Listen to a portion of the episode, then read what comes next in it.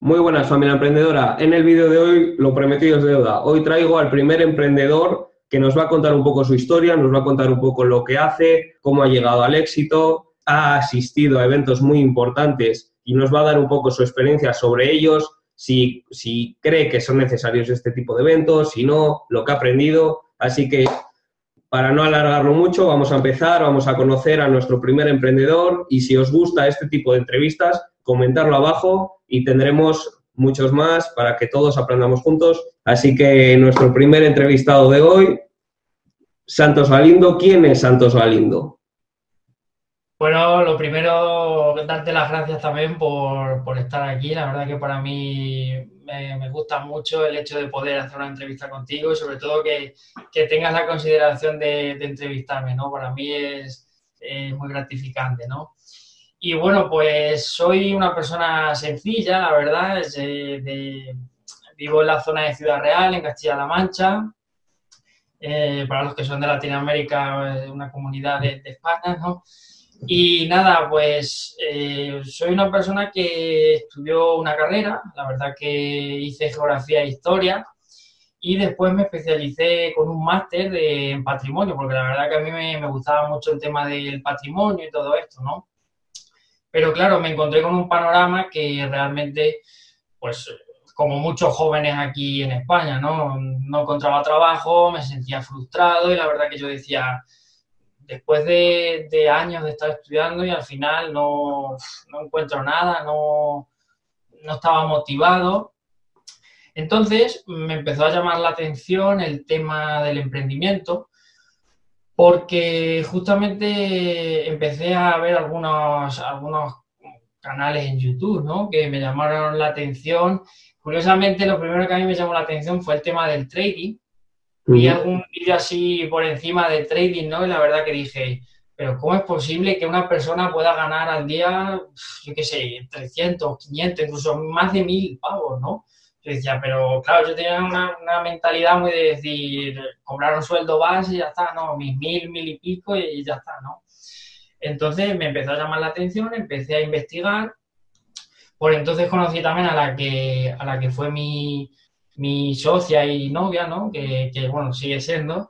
Y juntos empe- empezamos a investigar, empezamos a investigar en este mundo del emprendimiento, empecé a, a informarme y la verdad que me decidí a emprender. Y nada, pues yo me considero ahora mismo una persona emprendedora y una persona pues que con una mentalidad muy cambiada en comparación del Santos de, de hace pues incluso dos años, ¿no? Porque si hablaras conmigo hace dos años no tendría nada que ver eh, con el Santos de ahora, la verdad. O sea, el, pri- el primer titular de la entrevista sería, no estudies, no estudies, emprende, ¿no? No, sí y no, porque, a ver, como todo, como todo, yo pienso que la formación eh, tiene que ser constante, ¿eh? Tiene que ser constante. Una cosa que yo personalmente no paro de formarme día a día, no paro. Yo, mira, eh, eh, yo tengo ¿sí? yo tengo la ingeniería química, el, el grado, el máster y ahora el doctorado. Eh, y sigo diciendo que depende, la formación es imprescindible. Pero carrera universitaria o no, depende de lo que quieras. Si quieres ser ingeniero químico, obviamente la vas a tener que hacer, la carrera. Claro. Y si quieres ser médico, también. Totalmente. Pero si quieres crear tu propio negocio, o si eres, si eres emprendedor que quieres montar cualquier cosa, eh, quizás no la necesites. Quizás es más importante eh, estudiar eso, ese modelo aparte. Si quieres montar una agencia de marketing, el marketing cambia día a día. Una carrera obviamente no te va a enseñar, una carrera de marketing no te va a enseñar. En una carrera de marketing no saben lo que es TikTok.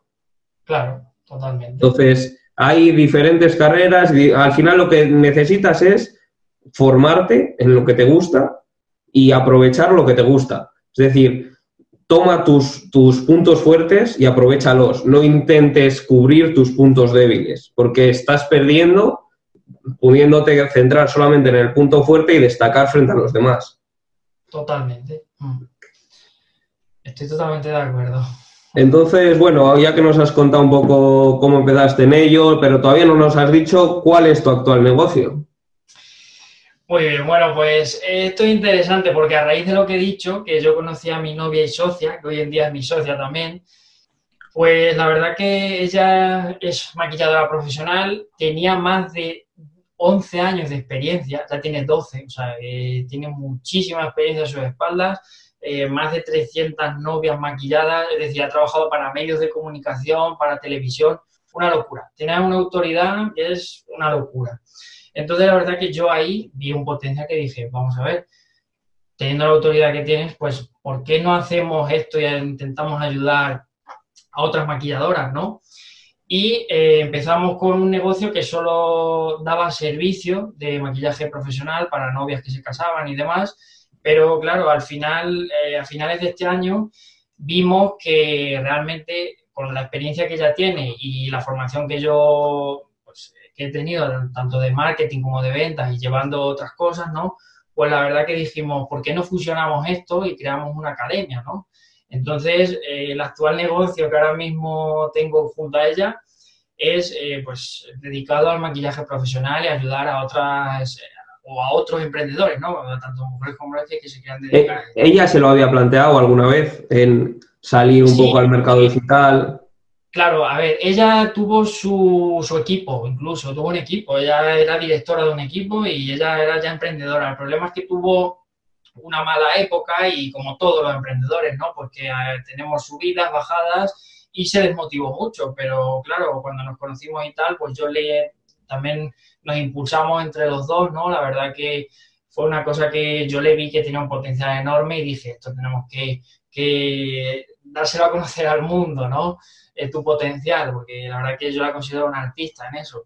Y, y entonces, pues, ella, yo creo que junto a mí, pues, se le ha impulsado mucho más la vena emprendedora, ¿no? Yo creo que tener la mentalidad acorde los dos ha hecho que, que estemos en la misma sintonía y que ahora mismo estemos a tope, ¿no? Es que, en mi opinión, yo no sé si estás de acuerdo en esto, a muchos lo que les falta tienen esa trayectoria, esa experiencia... Eh, pero quizás eso les haga eh, encasillarse en lo que ya están haciendo y no buscar cosas nuevas. Eh, claro. Quizás sepan que es importante hoy en día estar en Internet, eh, que pueden aprovechar su experiencia vendiendo cursos, vendiendo mentorías, enseñando a gente a, a, a hacer lo que ellos han hecho durante diez años, pero no tienen los medios o se piensan que es complicado, se piensan que es como hace mucho tiempo, que hace mucho hacer una página web costaba dos mil euros porque había que meter un código. Ahora sí, sí. Con WordPress la, tardas en hacer una página web una hora, no me cobres dos mil euros, cóbrame doscientos, que te da igual cobrarme doscientos. Claro. O sea, hay unas facilidades ahora que no lo había antes y yo creo que ahí necesitan, esa gente necesita una persona como nosotros que sabemos un poco del tema, que les diga, mira, por muy poco puedes estar haciendo esto que no estás haciendo.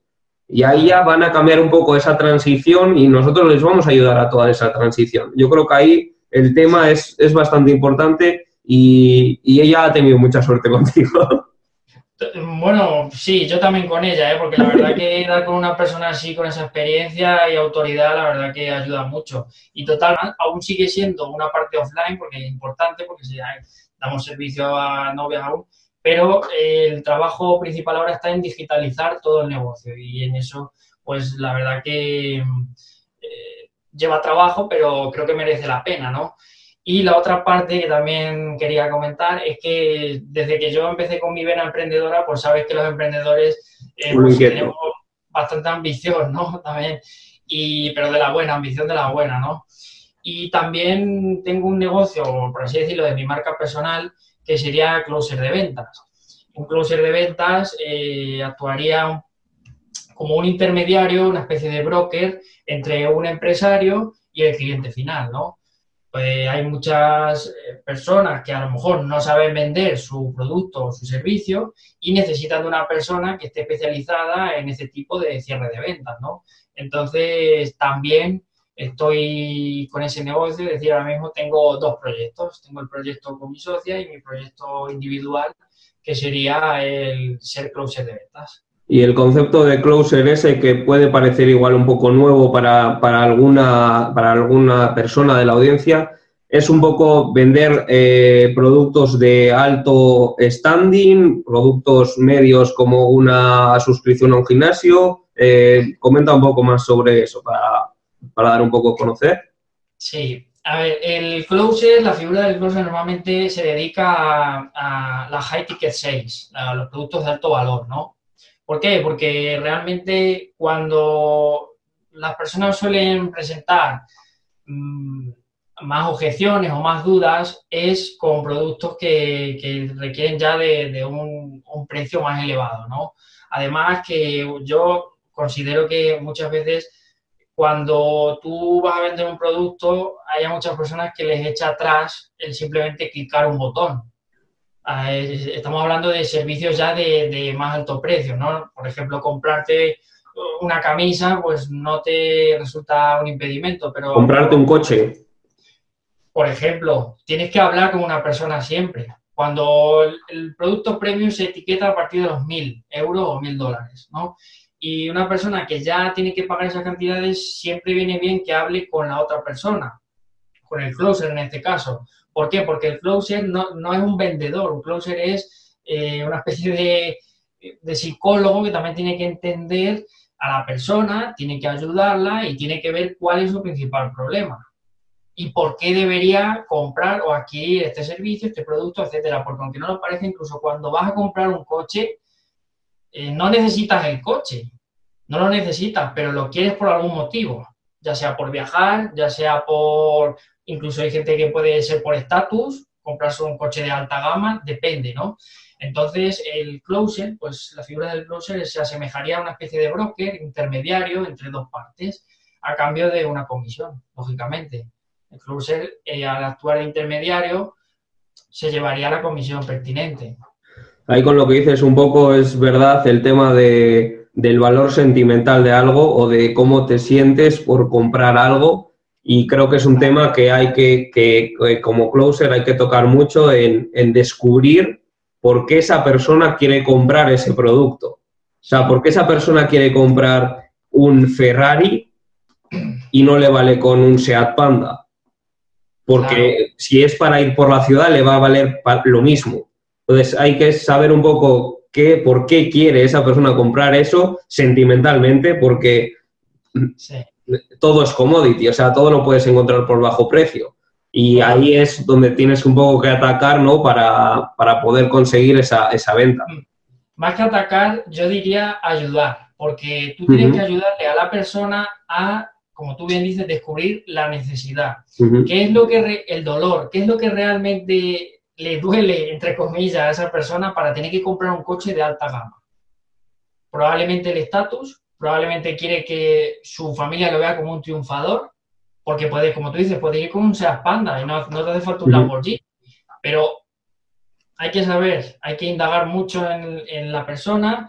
Y sobre todo ayudarla a tomar la decisión, porque probablemente la decisión que quiera tomar la persona no es la correcta. Un vendedor del siglo veinte te va a vender cualquier cosa a toda costa, sin ver la necesidad del cliente ni, ni los sentimientos de ese cliente. En cambio, un closer, yo lo considero una, un vendedor del siglo veintiuno que se centra más en ayudar a la persona y a descubrir realmente qué es lo que necesita. En el momento en el que descubrimos si lo que el producto o servicio que, porque, al que vamos a cerrarle lo necesita, nosotros le ayudamos totalmente en lo que podamos. Podríamos, o sea, decir, podríamos decir que el vendedor de, del siglo veinte, los dos trabajan a comisiones, pero el vendedor del siglo veinte quiere vender el producto pensando en él, y el closer... El vendedor de hoy en día, el, en el que se está, en la transición que se está haciendo de ese vendedor que es, piensa en él, a un vendedor que piensa en el cliente y le intenta ayudar, ¿no? Claro. Algo así, se sí, podría hacer. Sí, eh, estamos en el negocio de las personas y muchos vendedores no consideran personas, lo consideran cifras. Y yo cuando hablo con alguien nunca, aunque sea un cierre, nunca la considero una cifra, la considero una persona. Una persona a la que hay que ayudar porque tiene un problema y porque y ha contactado con, con el empresario para el que tú, al que estás ayudando también por algo. O, o para mí, si ha contactado para mi negocio, ¿no?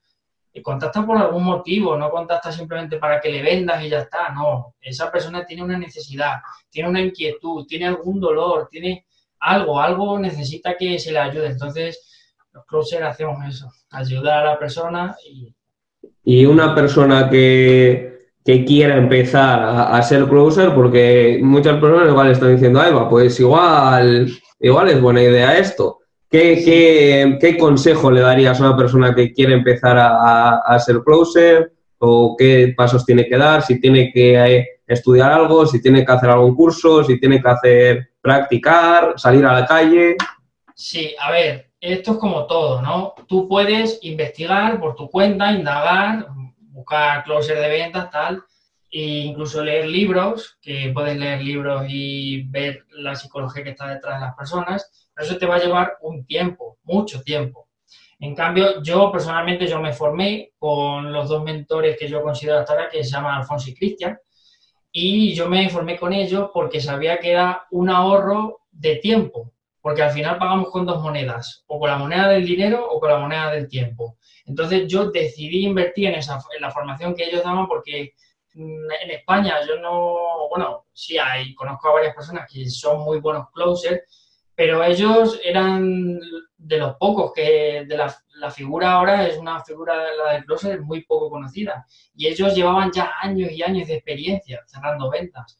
Entonces yo dije, la verdad que vi cómo trabajaban y me gustó mucho, entonces decidí formarme para no pagar con la moneda del tiempo. Y en siete semanas salir con la habilidad de un closer, que aunque parezca que no, no hace falta estudiar una carrera y estar cinco años, ¿no?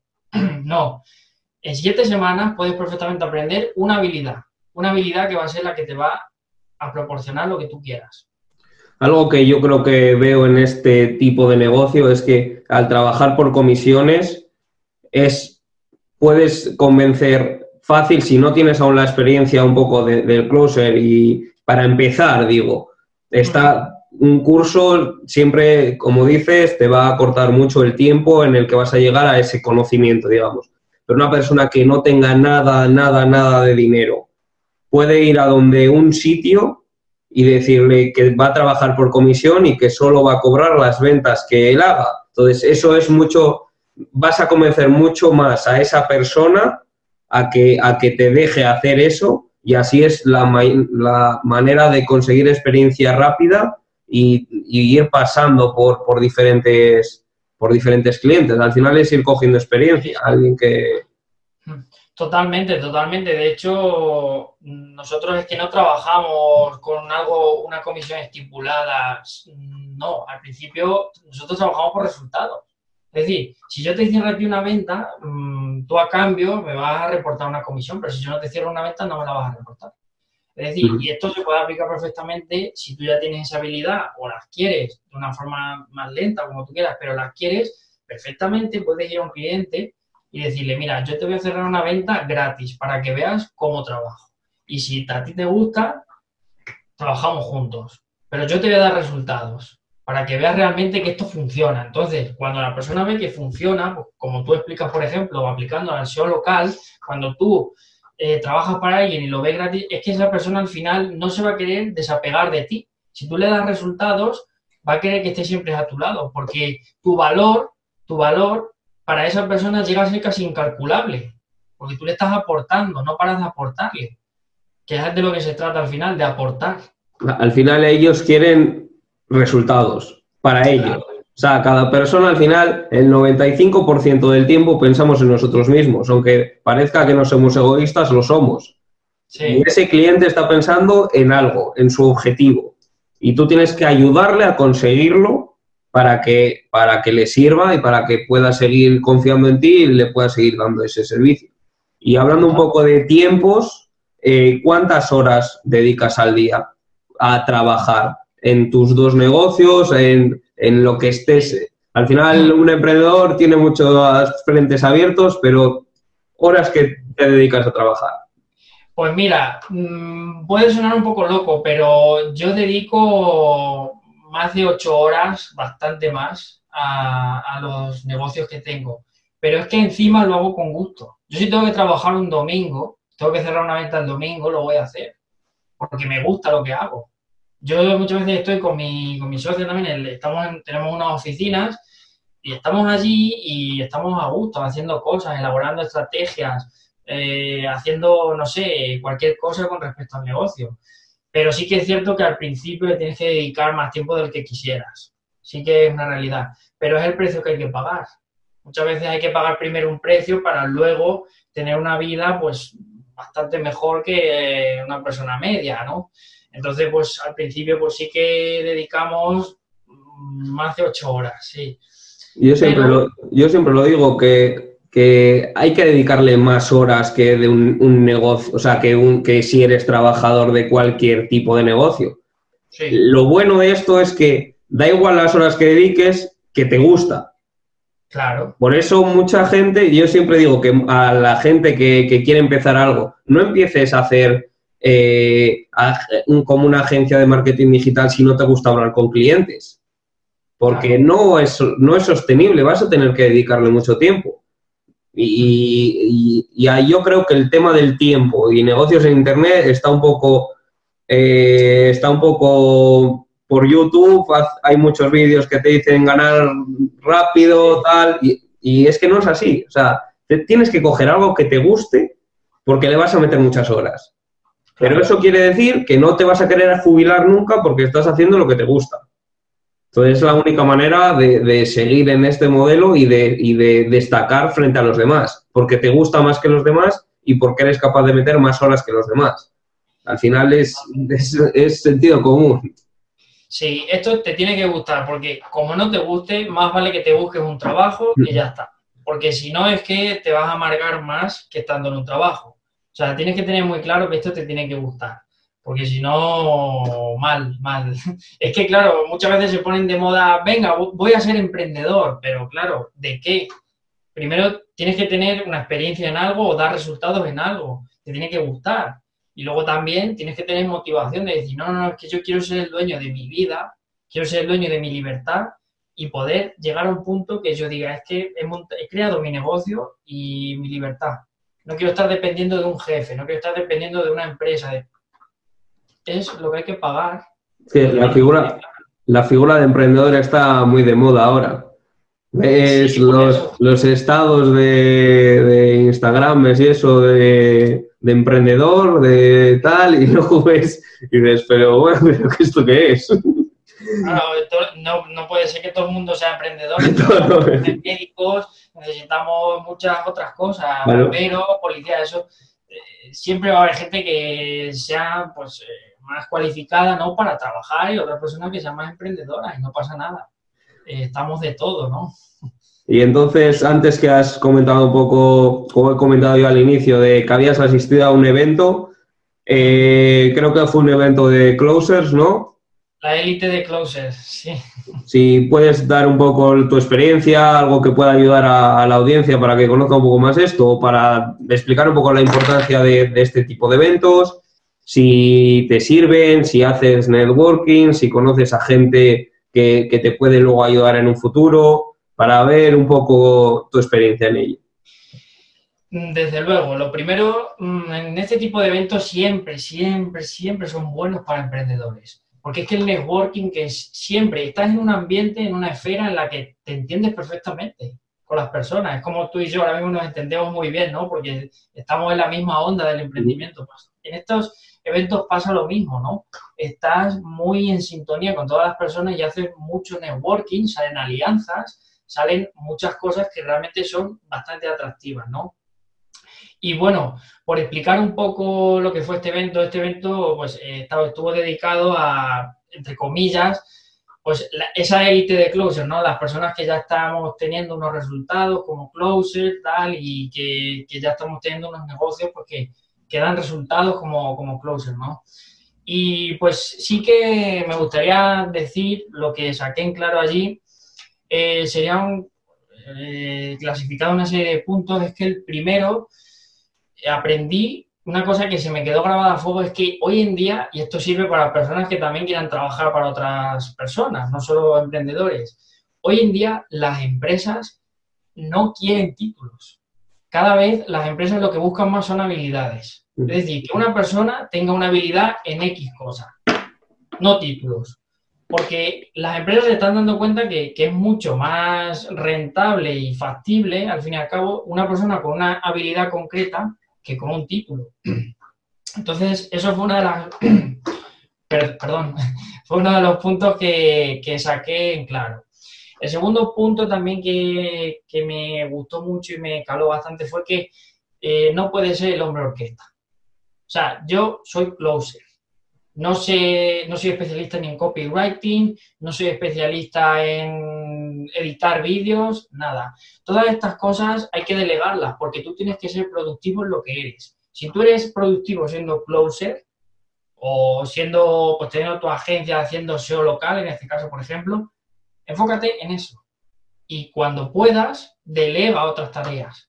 Porque así va a ser como va a rodar, va a girar la rueda y va a ser mucho más productivo. No puede ser el hombre orquesta. Al principio, a lo mejor debe serlo por circunstancias, de dinero, lo que sea, pero luego tienes que entender que hay que invertir en, en delegar, porque si no, no vas a llegar al punto que tú quieras, te vas a estancar. Luego, el tercer punto que me resultó súper interesante, hablaron un poco también de la, del misterio de la creación de los grandes patrimonios. Esto es curioso porque... se aplicaría que de, desde que empezó la historia, ¿no? de, el, antes de el, la edad de Cristo, ¿no? El año cero hasta mil setecientos cincuenta, eh, estaba enmarcado todo en la época de la agricultura. Es decir, la, eh, tener tierra era sinónimo de riqueza, ¿no? Después pasaríamos a otra etapa, que ya sería de mil setecientos cincuenta a mil novecientos cincuenta, donde, como tú sabrás, pasamos a una etapa industrial, ¿no? Uh-huh. En esta etapa industrial, el tener una industria, una fábrica es sinónimo de riqueza, ¿vale? La siguiente etapa, pues, se podría enmarcar de, del año mil novecientos cincuenta al setenta y ocho, que aquí se marcaría en, en la etapa esta de las franquicias, de la distribución.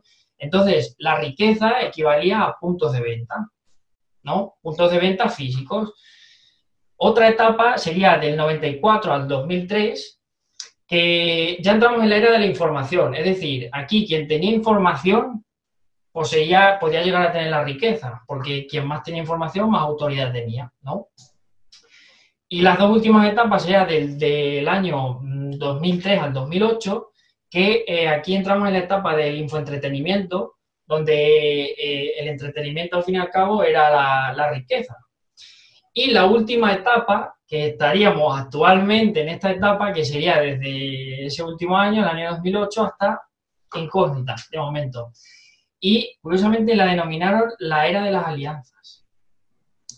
Es muy curioso, porque dijeron que la cantidad de dinero o de negocio que puedas crear será en función de las alianzas estratégicas que tú hagas. Es decir, estamos en una época en la que la, la alianza con otras personas, con otras instituciones, es poder. No la afiliación como tal de pongo un link, un enlace, no, no, no, no, las alianzas estratégicas con otros emprendedores. ¿Por qué? Porque es lo que te va a dar más visibilidad.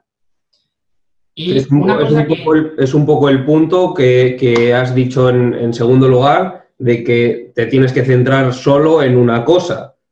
Y, y si necesitas otro servicio, hacer una alianza con otra persona que realice ese servicio, y así es un poco, lo, se va uniendo un poco todas las, esas ideas, y que es un poco lo que, se, es lo que yo, vamos, me siento reconocido totalmente con, con todo lo que has dicho, porque es lo que intento explicar en el canal, vamos.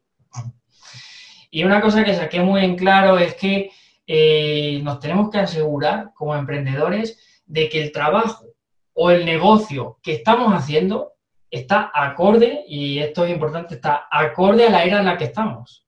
Porque hay muchos negocios que aún se encuentran en eras pasadas. Aunque suene esto como una ironía, hay muchísimos negocios del dos mil veinte que vamos a entrar que no saben que estamos en la era de las alianzas. Y viven incluso, es más, hay negocios y personas que viven aún en la era de la agricultura. Porque hay personas que viven de la tierra exclusivamente. Uh-huh. ¿Me entiendes?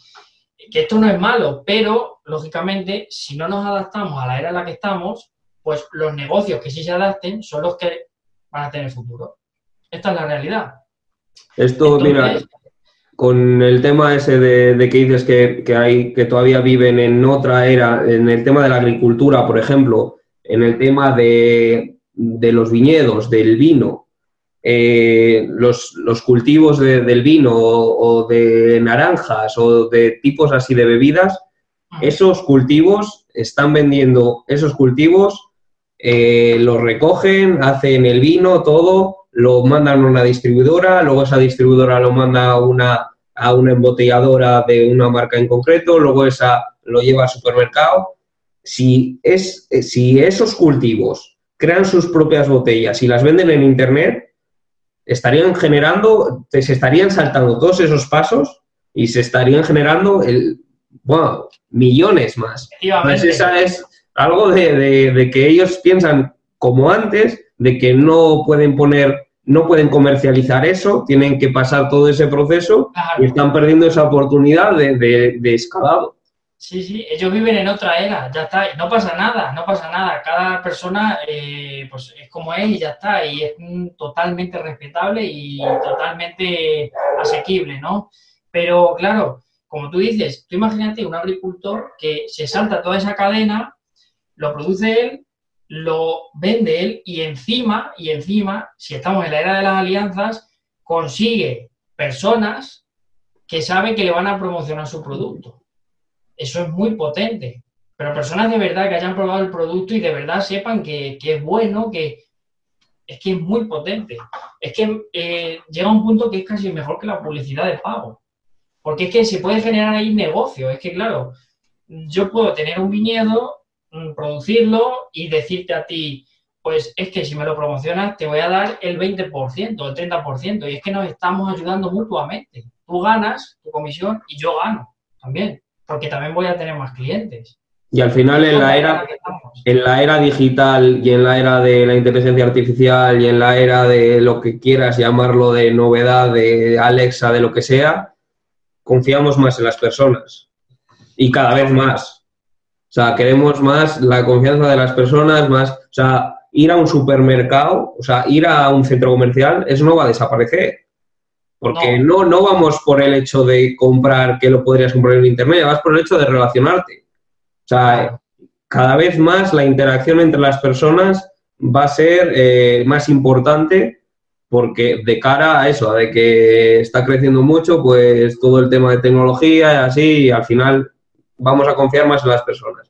Cuantas más alianzas creemos, creamos, más vamos a crecer. Así que no podemos tener una mente cerrada y tenemos que abrir un poco, tenemos que ver qué oportunidades tenemos, cómo podemos enfocar todo esto. Por eso yo creo que este tipo de entrevistas nos da pie a, a conocer a varias personas, varios emprendedores, que cuenten su experiencia y abrir un poco la mente y, y seguramente que, que tú que estás ahí viéndolo habrás dicho, ahí va, un nuevo modelo de negocio, el closer, pues igual hay que probarlo.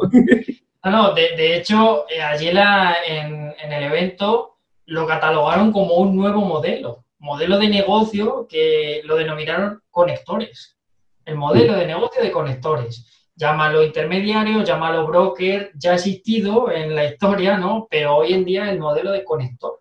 Y el modelo de conector es muy interesante, muy interesante de cara a... Porque muy, tú piensas, por ejemplo, que si tú quieres crear una tienda de dropshipping, no, neces- no, no solo tienes que aprender cómo crear la tienda, que tienes que aprender marketing, tienes que aprender publicidad, tienes que aprender ventas, tienes que aprender muchas cosas. En cambio, siendo un conector, no tienes que aprender tanto. Tienes que aprender a negociar y a cerrar ventas. Ya está. Entonces... Le pones la miel en los labios. Bueno, si queréis, si queréis saber más sobre el tema de closer, comentar abajo, que Santos Galindo va a ir a comentario a comentario respondiéndose a todos, todas las dudas que tengáis.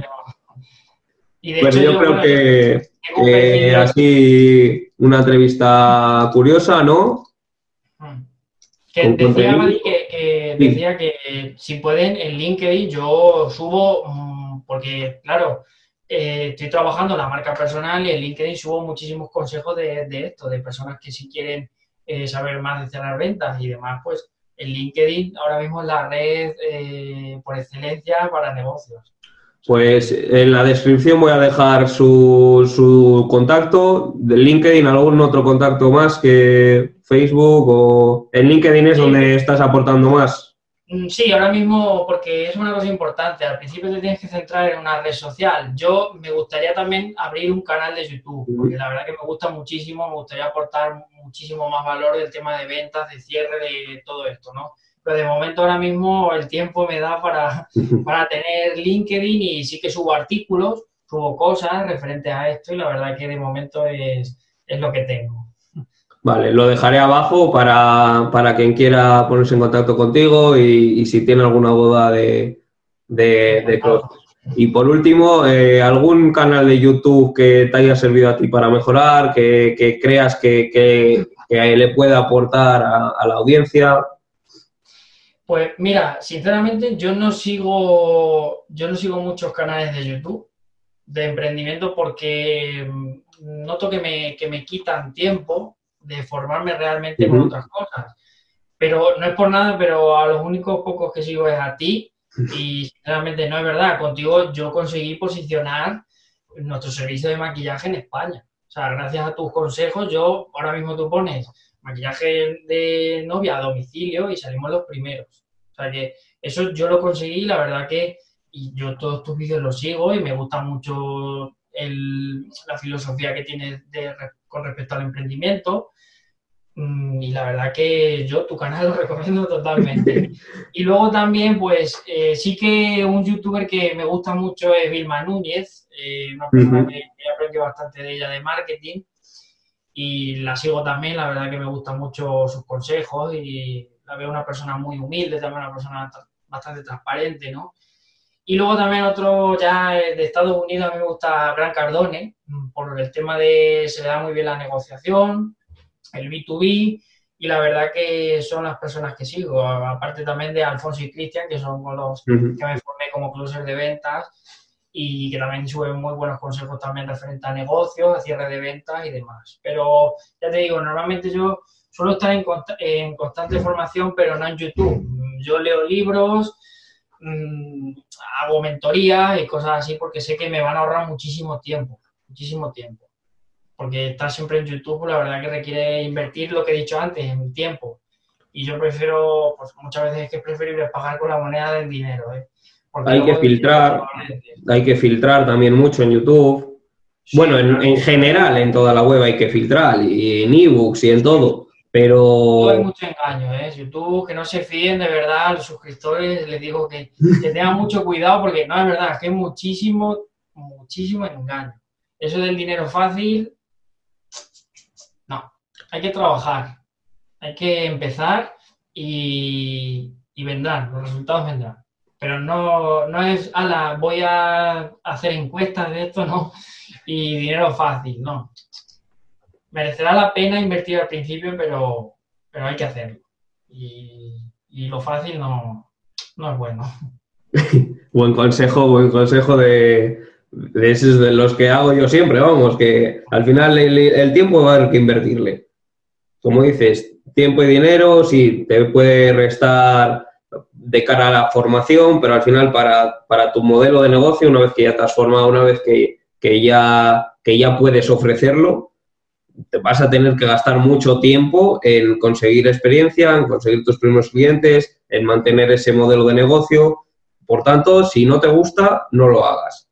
Céntrate en aquello que te gusta. Siempre hay algo que te gusta. No me digas que no hay nada que te gusta, vete al feed, al tu buscador de YouTube y ver el historial y ahí ves lo que te gusta, o vete a Google, ves el historial y ahí ves lo que te gusta. Es sencillo, es actuar, es que es lo que, lo que tú dices, no veo tantos canales de YouTube, pues está bien. Si yo es lo que digo, tomar acción, no veáis todos mis canales, todos mis vídeos de YouTube, ver uno y aplicarlo. Efectivamente. Cuando hayas conseguido resultados, pues también tendrás tiempo de seguir formándote, viendo vídeos, por ejemplo, tu canal, que se pueden seguir formando, pues, ¿vale? Pero hay que mover el culo. No solo ver vídeos, sino moverlo, porque si no, nada, es teoría. Si se queda en teoría, ¿de qué sirve? Sí, vas a saber mucho de aquí, pero ¿para qué? Pues bueno, damos por finalizada, por finalizada la entrevista. Yo creo que, que ha sido una buena entrevista, que, que se ha aportado mucho contenido. Encantado de, de hablar contigo.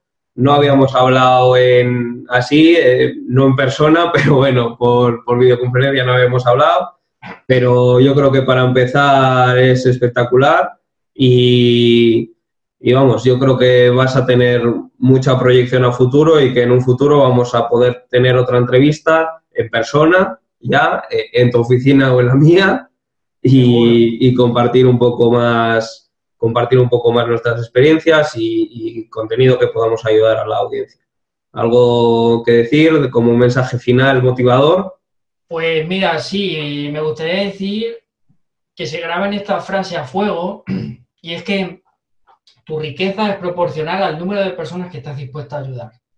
Es decir, la recompensa que vas a tener monetaria, porque muchas veces muchos emprendedores buscan la recompensa monetaria, va a equivaler a, a las personas que tú quieras ayudar. Y también algo muy importante es que, como he dicho, no hay dinero fácil, porque lo fácil se va pronto. Eh, yo siempre el ejemplo este de ¿qué prefieres? ¿Un millón de euros ahora mismo o un céntimo que se multiplique día a día?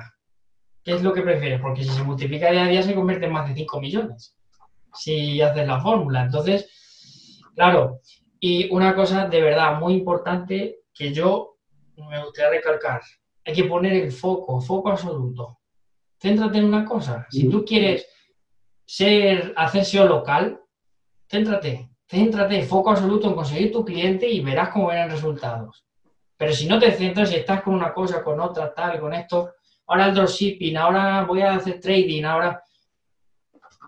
Nada, foco absoluto. Si tú te propones algo, a por ello, a muerte. Y poco más. Y también decir que lo último ya para finalizar todo es que si estamos en la era de las alianzas, si puedes, aprovecharlo. Aprovechalo en tu favor, porque realmente te vas a beneficiar mucho de estar equiparable a la era en la que estamos, a la era de los negocios, que es de las alianzas. Entonces, eso sería un poco los consejos que, o lo que yo diría a todo el que esté empezando o, o ya tiene una trayectoria, pero quiere dar un poco un salto, el salto cuántico que todos denominamos, ¿no? Que muchos emprendedores sí que empiezan bien, pero les queda pegar el salto cuántico, que es lo más difícil. El salto cuántico requiere mucho de aquí y de estar acorde en la era que estamos. Bueno, apunte final, así que si queréis aliaros a nosotros, aquí tienes para suscribirte un botón y, va, y vas a tener aquí también su link para, para LinkedIn. Así que nada, un saludo a todos, os dejamos y nos veremos en próximas entrevistas, próximos vídeos, seguir aportando contenido y que podáis aprender todos, podamos aprender todos juntos de ello. Un saludo y nos vemos en próximos vídeos. Adiós.